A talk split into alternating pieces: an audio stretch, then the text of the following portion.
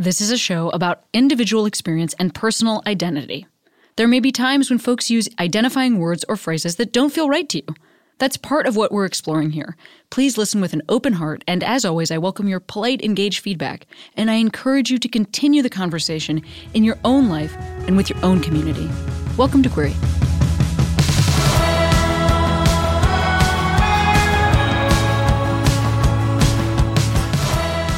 Okay, Queeros, Cami here. Now, today on the podcast, Lamya H., who wrote this amazing and beautiful book called Hijab Butch Blues, I really loved it. And you know else? My wife Katie edited it. So, like, you're doing yourself a favor by reading, and also you're supporting the Esposito Nishimoto household. Uh, please grab Hijab Butch Blues. You know who blurbed it? Glennon Doyle. So, there you go. That's an indication of how amazing it is. Robin Moxley, Beck, Leslie Uditis, Chantel McClelland, Trisha Thalmeyer, Levon Swake, Ethan Peterson, Rachel McIntyre, Tanya Josick, Caitlin, Brittany Carlson, Stacy, Tina Herman, Kevin Fry, Jackson Carr, Chloe Vicker, Bobby Delmer, Audrey Rower, Katie Gagliardo, Shelby Cunningham, Jessica Lustig, Danny Elkhorn, Francine Belbina, Les- Liesel Jensen, Brenda Esposito, Fiona, Eliza Dornbush, Jennifer Grind, Mara Barra, Jen Graff Perkins, Amy A., Catherine Michaels, B., Aaron Talbot. What do all those people have in common? They all support the show on Patreon. Just go to patreon.com slash heyqueeros.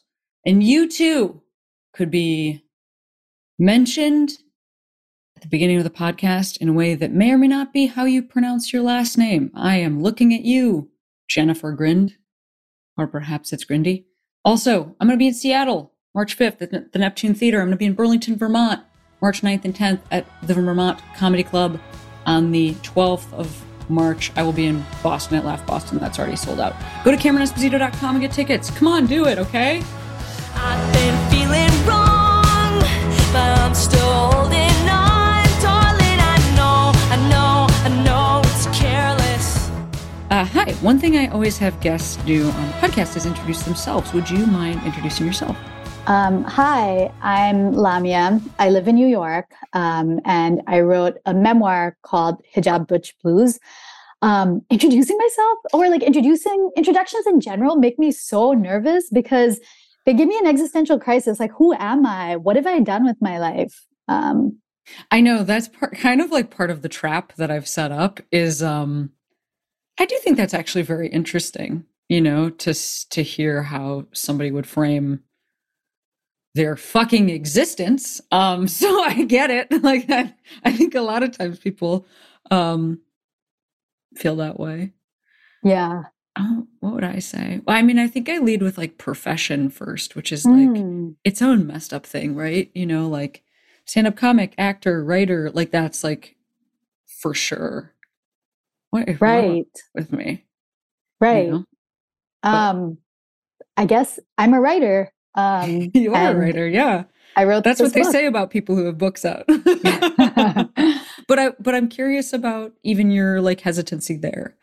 Um, so I'm not trained as a writer. I um, I actually came to writing pretty late in life, um, like in my late twenties. Um, you know, I'm not one of those people who took writing classes my whole life etc and so i don't know it's been it's definitely been a getting used to process of being like i am a writer. I wrote a book. Yeah that is uh absolutely. That makes so much sense. I i also feel that way um about many of my jobs because the only job that i really chose was stand-up comic and the mm. rest of them have all been like offshoots of that. And so that's kind of the one i feel like the most um, able to claim, even though I guess technically the other ones are also true. Um, but that's the one that I feel like the most, yeah, right uh, responsibility. Also, you're a writer.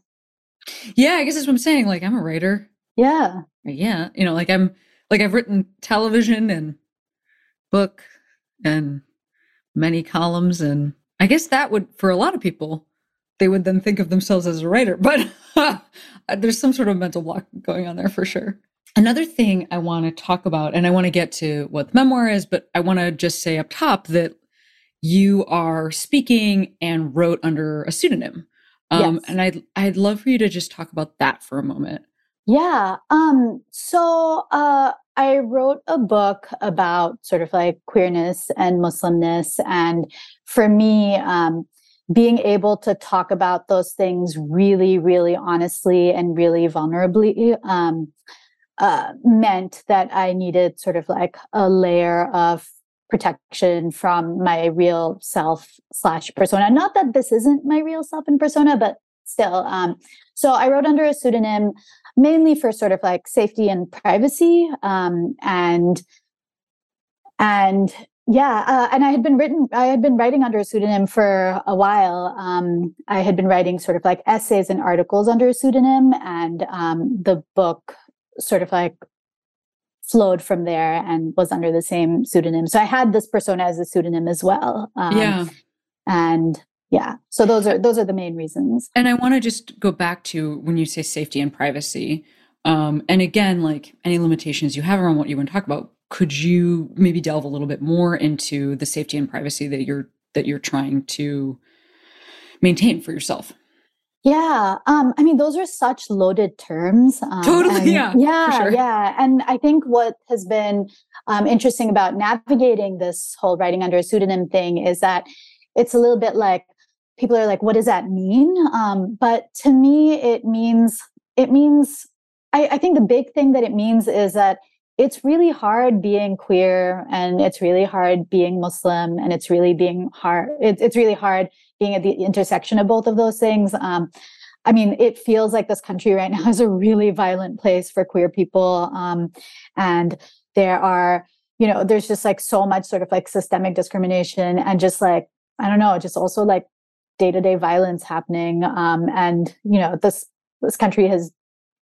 been pretty um, discriminatory towards Muslims as well. And um, yeah, to me, uh, a big part of safety is just being able to have boundaries um, around who uh, around like just being googleable and um, you mm. know my address uh, mm-hmm. being attached to this like super yeah. vulnerable memoir that i wrote and um, so for me it felt it, it, felt really good to be writing this under with an extra layer of protection. Right.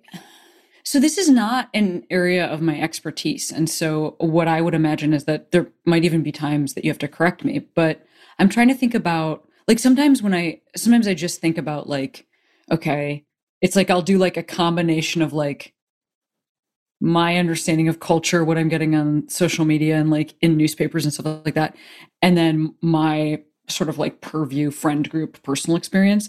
And mm. what I mm. will say is that I don't know a ton of people who are openly queer and also raised in in Islam or the Muslim mm. community mm. or and also like continue to have an affinity connection perhaps I don't know if the right word is practice like I feel like I know people who I know like a couple people who converted mm. and like they were like their queerness was a part of it. So there wasn't necessarily like a family mm. tradition going on. I know, or like national tradition going on. Like I know those people have been born in the US, or I know folks who had like family tradition stuff going on and then they've stepped away from that. So I don't know a ton of people who are like in this space so that's really interesting. I know so many. Um, yes, think, this yeah. is this. you know so many. Yeah, I was just going to say, I know so many people who um, are sort of like uh, have those identities. Um, and, you know, it took me a really long time to find people. Um, it, uh, it took me a really long time to find people that I wanted to be uh, in community with and like building with so intentionally. Um, people who were both sort of like we're both queer and Muslim, and you know, um, engaging with both of those things critically um, in ways that work for them. Um, but now I have so many um, queer Muslim friends and family, and uh, yeah, it's really lovely. I mean, that's amazing. Yeah, I don't really. I mean, just to say, I don't know a ton of like people who are who would be like, I'm mm. Christian and or Catholic, which is how I grew up. Um, mm. I feel like I feel like I do know fo- folks who still identify culturally and like perhaps even mm. spiritually as Jewish. mm. like with Judaism and are queer. I feel like for some reason that's the one that I know like tons of folks who have that going on. Um, but yeah, I think as you were talking, I was like, I don't even really know that many people in my own tradition who have like been able to marry those two things. It's really interesting as after this book came out, I mean, I guess it's only been two days, but um, uh, a lot of people have been writing me um, because they either sort of like grew up in a tradition and um, that's not part of their lives anymore, or um, or they grew up with a certain d- tradition and it is, um, and they've mm-hmm. been sort of like uh, trying to figure out ways to um, navigate both of those. So it's really cool to see. Um, it's really cool to see so many people um, navigating those things, like even beyond sort of like queer Muslimness. Um, yeah, I mean, so the reason I'm saying all that is like I've had to look pretty hard. I had like this weird thing happen during the pandemic where I was like, wait, am I like Christian? Not like in terms of thinking that like Jesus Christ was like um a real like ghost man who like came out of a tomb and like everybody touched the inside of his body. Um, but more so just in like using the things I grew up with as like teaching stories, um, I f- realized that I had not that had never like left my body or mind mm. or psyche. You know, like it's still a lot of like how I interpret random shit and I am into it. Like I think it's interesting and and like widely applicable in mm. the way that I actually think my familiarity with all major religions and then also with like indigenous tradition, like all of it, it's like it's all human wisdom and there's something mm. to be gleaned from all of it and the, the one i know the best is just this particular one right um, but it was this very anyway so i started like seeking out a ton of books or like community around like queerness and christianity also like the intersection of christianity and, and buddhism because like those things actually if you like if you it, it, not buddhism oh my god i'm like literally and buddhism those things if you intersect them they sort of like speak more to a message mm. like a Jesus message than what I grew up with because because it's like a way of taking what he's saying as a metaphor for like right what we're all doing here, which is like learning, suffering, rising. Yeah. And isn't it funny that like all of the stories that you grew up with never leave you, um, even if yes, this is why I'm bringing them. it yeah, up to you specifically. Yeah. yes, yeah, like even if you haven't thought about them for like years and years and years they somehow live inside you it's it's so it's so interesting to me um, i've i've also i've also very recently uh, discovered that if you don't feel your feelings they also live inside you did you know this i can't i can't believe no. everybody knew this no. yeah that just yeah that you're supposed to feel your feelings no. what yeah um but yeah i think i think they those are uh those are related somehow that um mm. yeah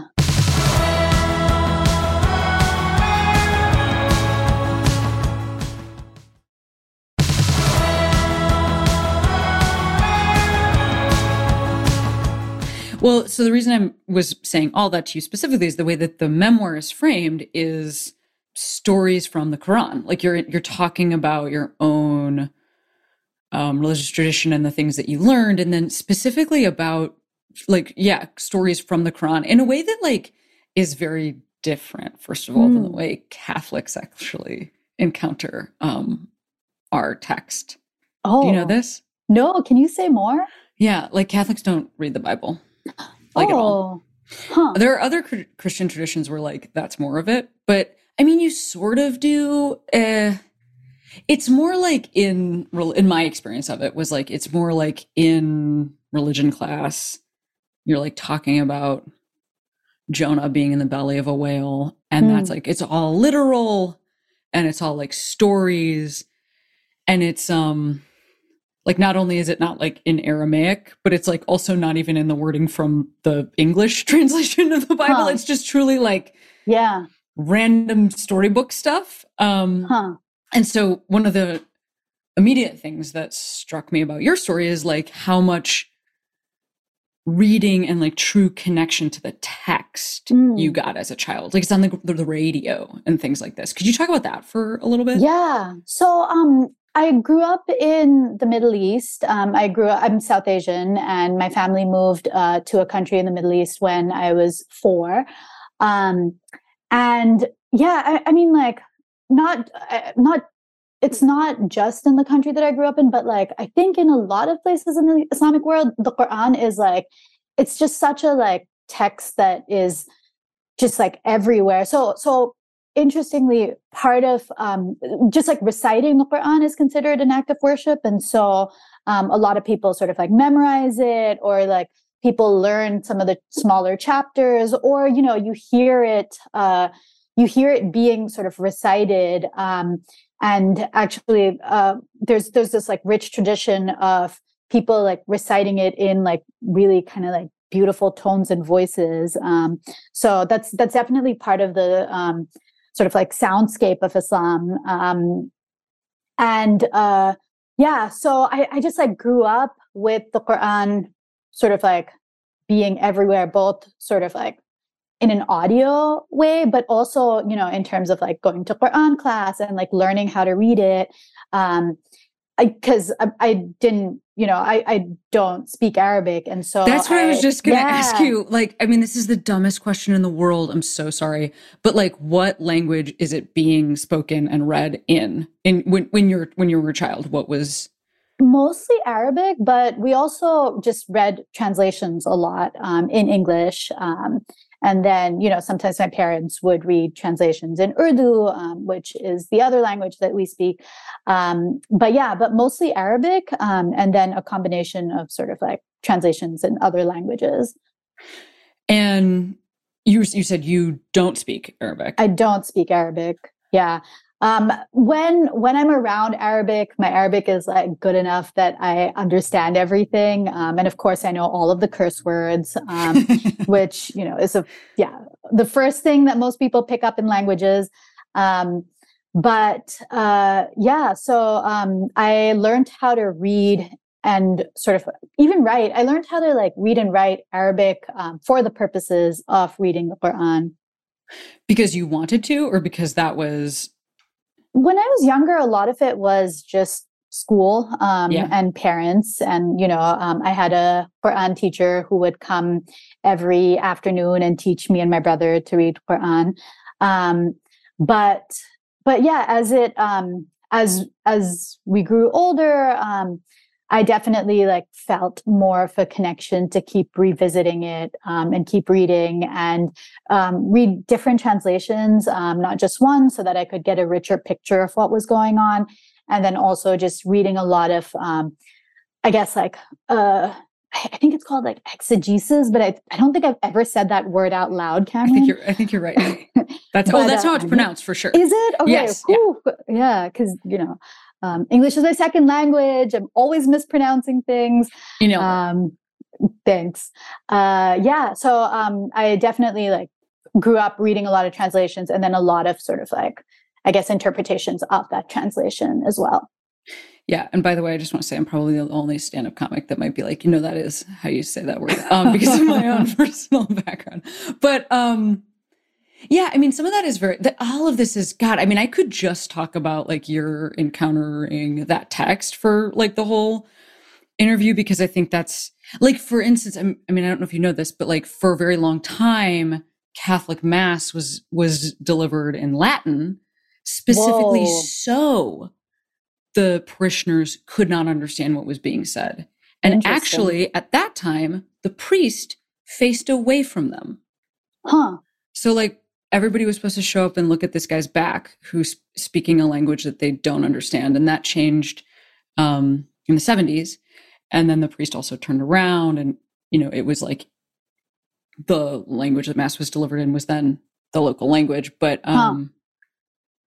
i think that what you're talking about is such a different positioning um, to text than i grew up with. And then specifically the way that you wrote this book is in finding the characters from that text. I hope characters doesn't seem like dismissive. I don't know what I don't know what to call characters from, is okay. Okay, yeah, yeah. finding the characters from the text, um, like having a relationship with them, having your mm. own relationship, and um, re- relating to their stories. Could you talk about that decision a little bit, and specifically um, the Miriam moment that mm. happened when you were 14, yeah. I think. Yeah.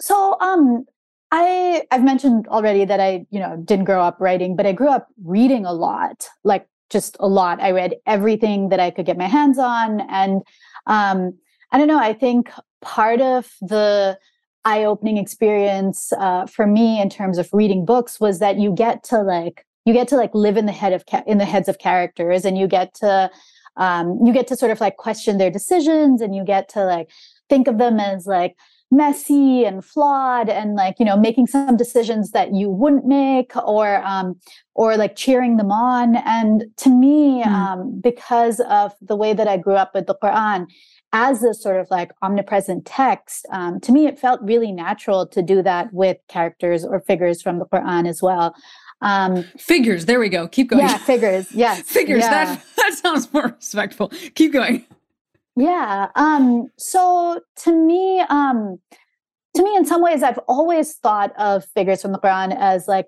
you know, deeply human. Um, sure, they're like prophets or whatever, but um, but to me, they were all they were at the end of the day human and, you know, um, flawed. Um, and I think I think one of the coolest things um, in terms of figures in the Quran uh, is that there's this one chapter that's um, that's about the Prophet Muhammad, um, and in it, God is reprimanding him, and so it's about how Muhammad um, uh, frowned um, when he encountered this uh, this poor blind man who was coming to him and was um, wanted to like learn more about Islam. And there's, you know, a, a whole context to the story. Um, Muhammad was meeting with uh, all of these sort of like rich and powerful leaders um, from his city and like you know the early muslims then were in exile etc there was a lot going on but there's this moment in which god is like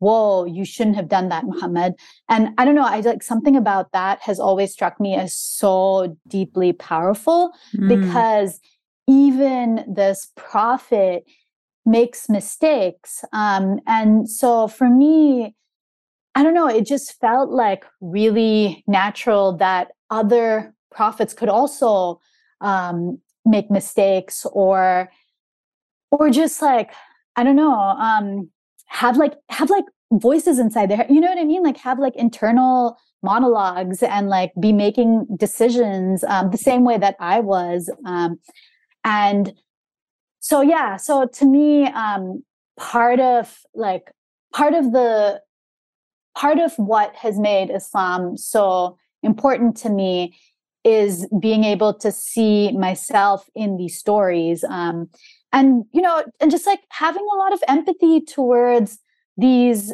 figures who were just trying to do the right thing the same way that you know um I sometimes I like try to do the right thing and like fail and like, you know, make mistakes. Um wow. Yeah. That is so different than my it's like wild to hear you talk about this. I mean, again, like I'm sure well, I'd love to hear from listeners if they were raised in like a Christian tradition and had anything that sounds like what you're talking about. Or, and I and I'm not even saying you're like speaking for all Muslims. I'm just like, this is not um, I don't think this actually would have been okay with the people that were around me when I was growing mm. up. And I don't know if it was okay with the people that were around you, you know, but, you know, again, I feel like I was raised with this real idea of like, not just like a separation from God, who's like a sky man that you can't get to, but like a separation from everybody who's holier than you. Like, literally, a part of Catholicism is like, you go say your sins to a priest, you know, like behind huh. a closed door. And like um women can't be priests, queer people can't be priests.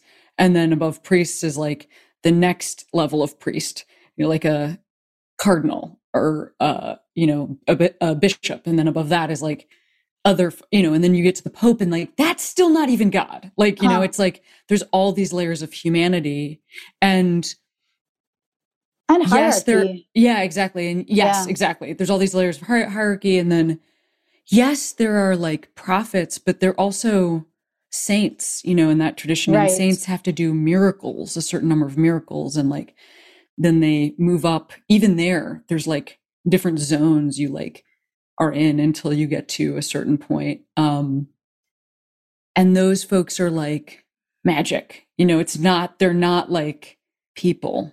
Um, I think in the way that we talk about them. So yeah, this is highly radical. What you're talking about to me. Oh, Yeah, I mean what I read about too, but it's just like wild to hear you say it. Like, what are you talking about? That you like felt a right. Connection. yeah, yeah, I can see that. What were you saying? What isn't what? No, no, no. My butt isn't was um was just I don't know. I think it's sort of like built into Islam because there is this whole chapter in the Quran that's like reprimanding Prophet Yeah. Muhammad. You know what I mean? I think it like I think it uh I think it takes prophets and just out of this idea of like sainthood. Um if that Right. makes sense. Yeah, I mean, God. By the way, God has been pissed at like every saint and every uh, person Right. in the Bible too. You know, like that's a big part of it. But I Mm, think you know there. It's also sort of a judging God and like a God Mm. you have to earn. Um, I mean, the Old Testament God is also extremely like vicious, like just mm, killing people and whatnot. But then the New Testament God is distant. I think that's part of the reason that in that tradition, like Jesus means so much because it's because he's like the loving and forgiving one um, that like brought us all toward God, as opposed to God coming right. to us. I mean, I guess there is still a celebration that that there's a God that would want to become human, but Right. Which is also where I think like some of my reframing comes in. And I, you know, this is like, this is all, um, you know, I didn't always have access to this. It's all, it's definitely something that I had to learn how to do lots. Thank you. Lots and lots of therapy. Um, but yeah, I mean, I think about that a lot because what if the God that's like scolding Muhammad, for example, is not like actually like angry and scolding, but what if, um, what if that God is like, I don't know, gentler than that? And what if that God is being kind and telling Muhammad, you know, you you tried your best, um, but this isn't. You don't have to do this. Like this isn't. This isn't the path. Um, what you should have done was this instead. I don't know. I I I think like how would that change how um, how would that change how we think about religion if God was framed as kind and guiding. Yeah, I don't know. Oh, like I think massively. Yeah. Yeah.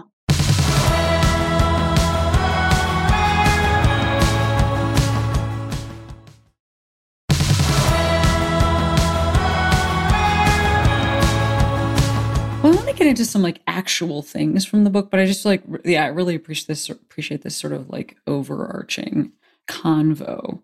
Well, since we're talking about this that way, can you recount for me? There's like this moment from when you're a teen where you like have this first en- encounter with the idea that maybe like there's queerness built into the Quran. Would you? Can you talk about that for a moment? Yeah. Um, so for me, that happened um, in Quran class um, in school. Wait, how old were you at this time? I was 14. Yeah, that's okay. Yes. Yeah. Yeah. And um, in Quran class, we were reading the story of Maryam, um, also known as the Virgin Mary. Um, and uh, and there's there's a whole sort of like chapter in the Quran about Maryam, and um, we were sort of like making our way through this chapter uh, as part of Quran class. And one of the there's this moment at which um, Maryam so she's she like lives alone in this sort of like temple mosque situation um, because her mom has sort of promised her to God, and there's this moment in which this like handsome, well proportioned man. These I'm quoting the Quran here, or uh, you know I'm quoting the translation of the Quran here. Um, knocks on her door, and you know has and it's it's an angel from God, and you know this angel has a message for Maryam for God. And, um, you know, Maryam lives all alone. And, you know, there's this handsome man knocking on her door. And she's like, no, thank you. You know, please leave. And I don't know, there's, there was this, there was something in me at 14 that was so intrigued by this, by this moment. And then when you keep sort of like reading, um, what happens is that the angel is like, no, no, hold on, hold on. Um, I'm actually an angel from God, and I'm here to tell you that you're pregnant, you're going to have a baby. And then she has this moment where she's like, absolutely not. No man, no man has touched me. And I don't know, something about, to me, at 14, like just like hearing that was just so powerful because I was like, wait, there are people like me like not just in the Quran, but just like in the world. What? Um, and because, yeah, I mean, like, and you know, in in this chapter, I talk about how Maryam was a dyke. Doesn't that totally make sense?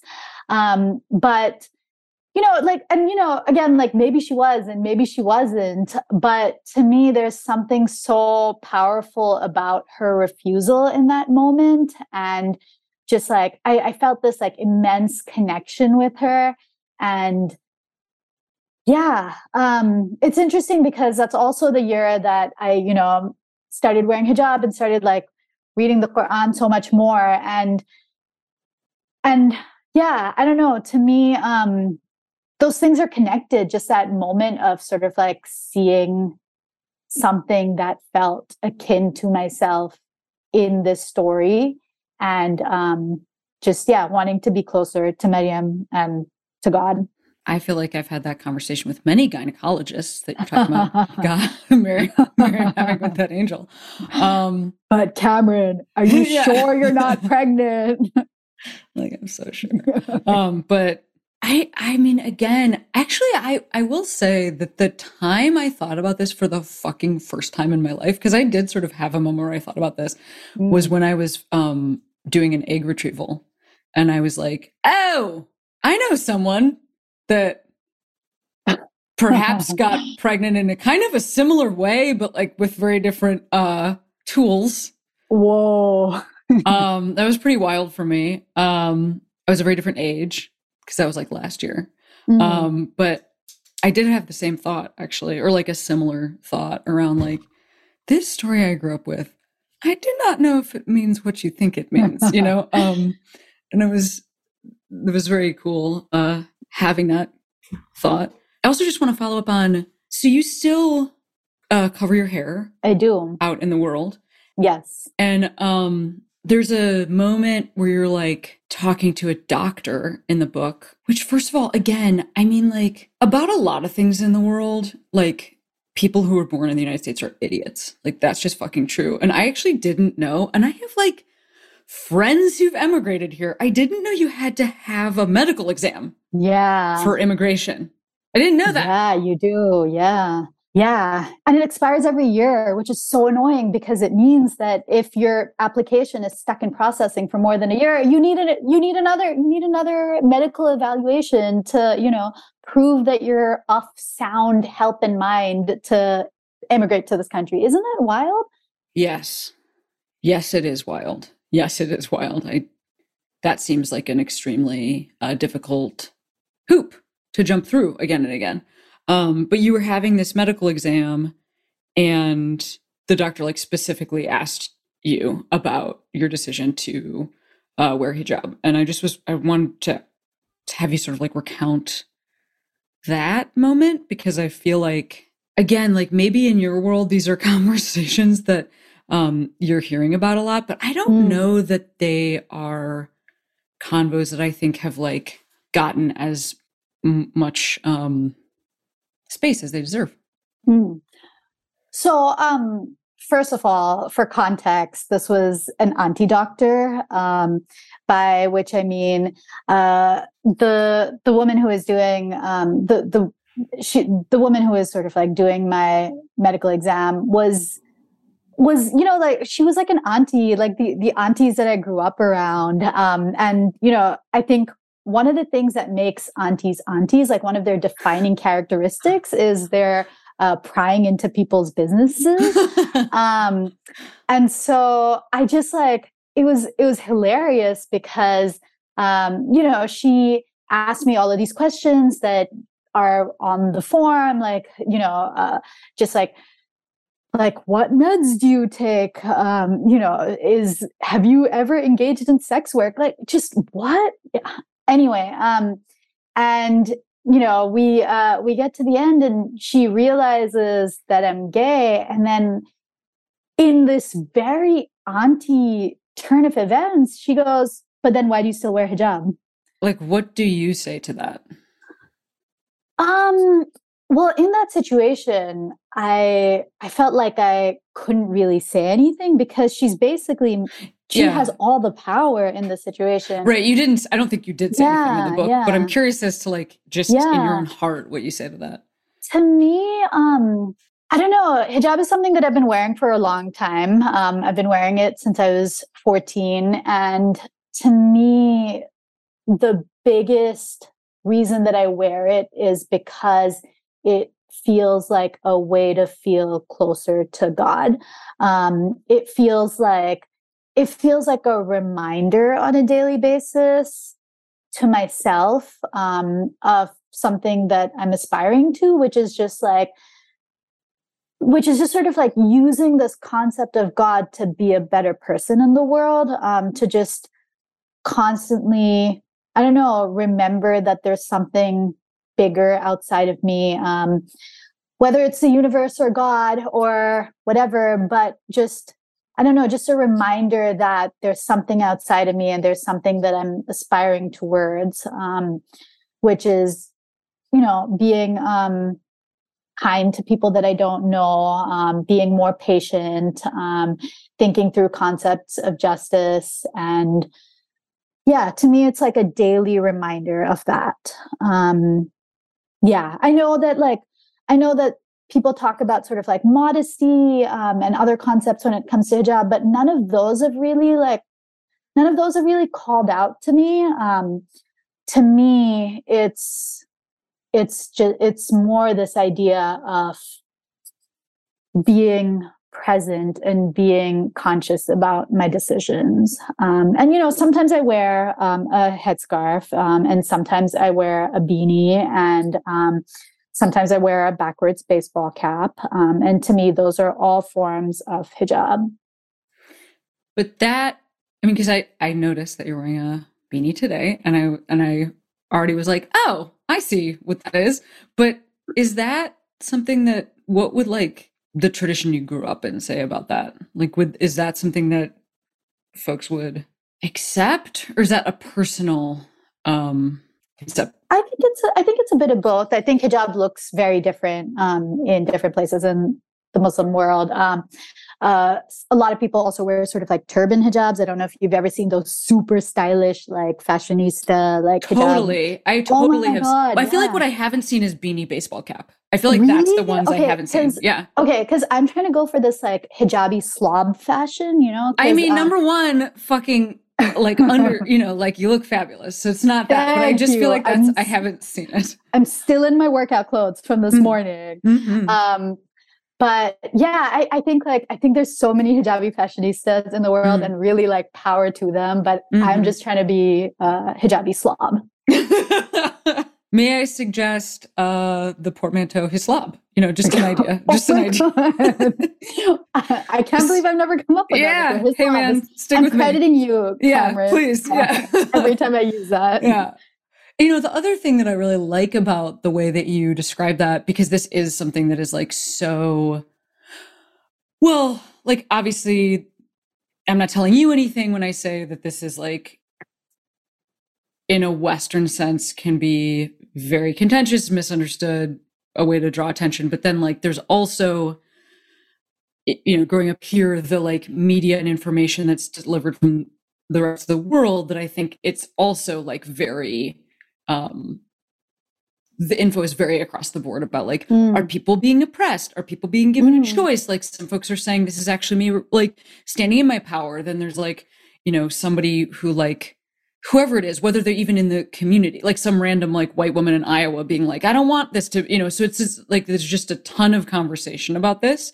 Um and that's i'm not trying to get into that. I think what i'm more trying to say is given all that conversation I, I, liked what you said about just like the personal interaction and like and also the reminder because i think that thing as a way of like contextualizing this not that people need not that like you need to fucking justify your existence to anybody else but it's just an interesting way of contextualizing it because like yeah there's a million things that in the western world we do right.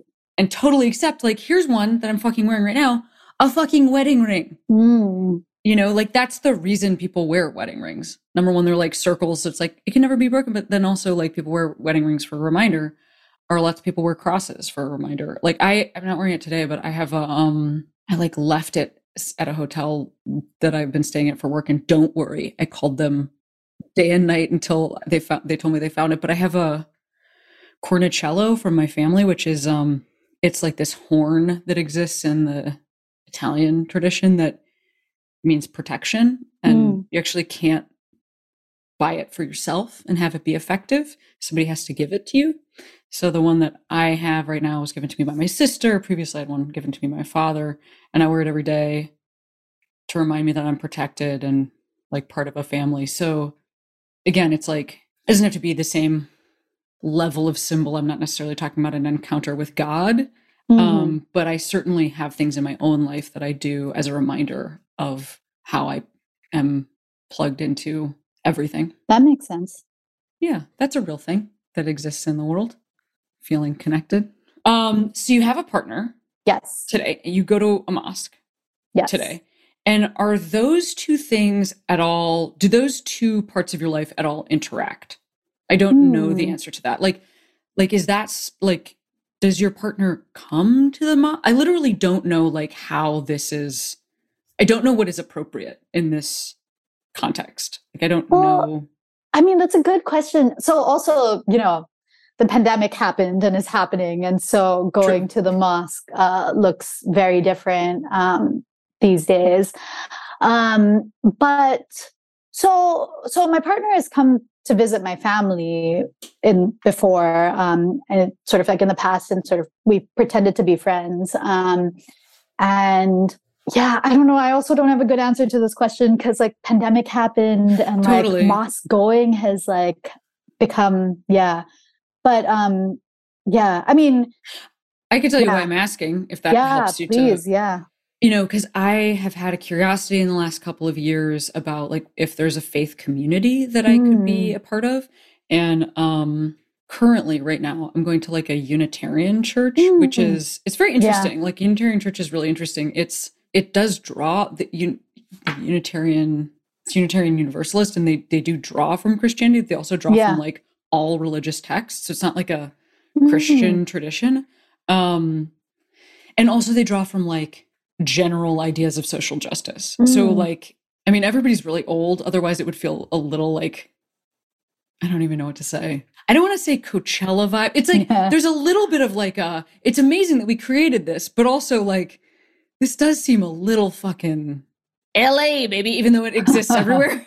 um, but people are fucking old there and i think they really do believe what they what they're saying and like the minister is this like fucking old ass woman and i fuck i love to hear what she has to say so i'm currently um enjoying that experience but i also have like experimented with for instance like going to various churches even catholic mm. churches i brought my wife katie with me and there have been times you know like technically in the catholic church i am not able to take communion oh um, interesting because of like the choices that I've made in my life. Like I'm a I'm a divorcee. I'm uh, also was gay like when I got married to begin with. So there's like a lot of so then to know that and bring somebody into that space, not just bring my own body into the space, bring somebody else mm. into that space. Um, like Katie left one time when we and just went and like walked around, but like yeah, you know, it's a lot to um. It's there's one thing to like do the work inside of yourself but then there's just it's another thing to try to make those things intersect like outside of yourself that's why i was asking this question so to sort of answer your question um i a, a bunch of sort of a bunch of uh, queer muslims here um we kind of have our own community um we do uh, iftars every day in Ramadan, even if it's like not in person, like sometimes they're virtual. Um, and we've just been putting building a we've been putting a lot of effort into um into you know like doing Eid prayers together um, and i take my partner to those and that feels really meaningful to have her there um, yeah, it, it feels really meaningful to have her there.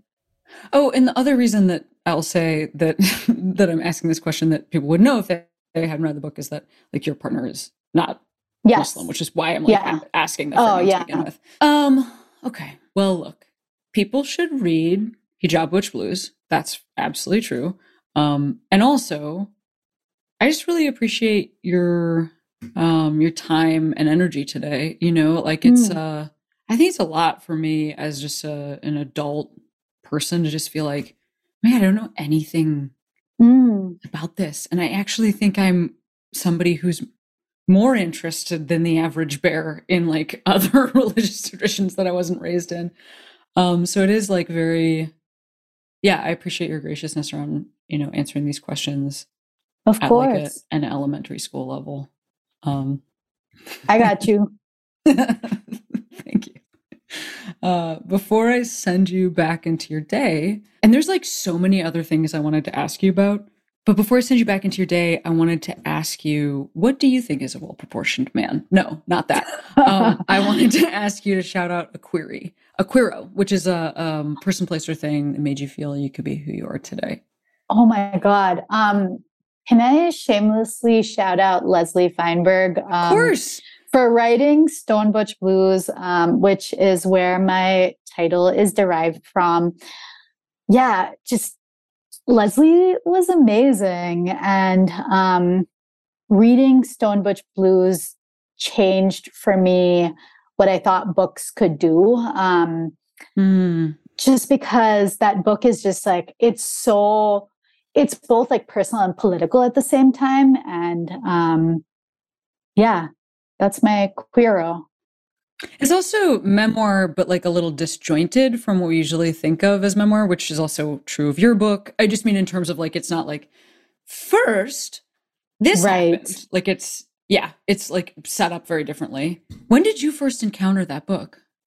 Um, I think I read it first in my early 20s. Um, and yeah, I, I also just like it it made it feel possible to write about queerness and transness um, in ways that I hadn't always read about.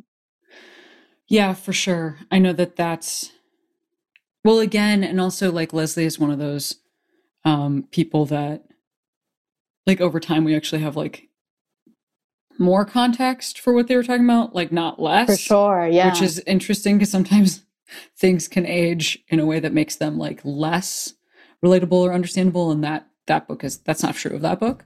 Yeah. Which is also something that's really interesting about it. Well my friend um thank you so much for your time and i also just want to yeah i want to thank you for writing this book and um i really appreciated what you said at the beginning about you know protecting yourself your space your safety and your own um like time and energy yeah i will try to ever start doing that. you got this. I believe in you. Thank you.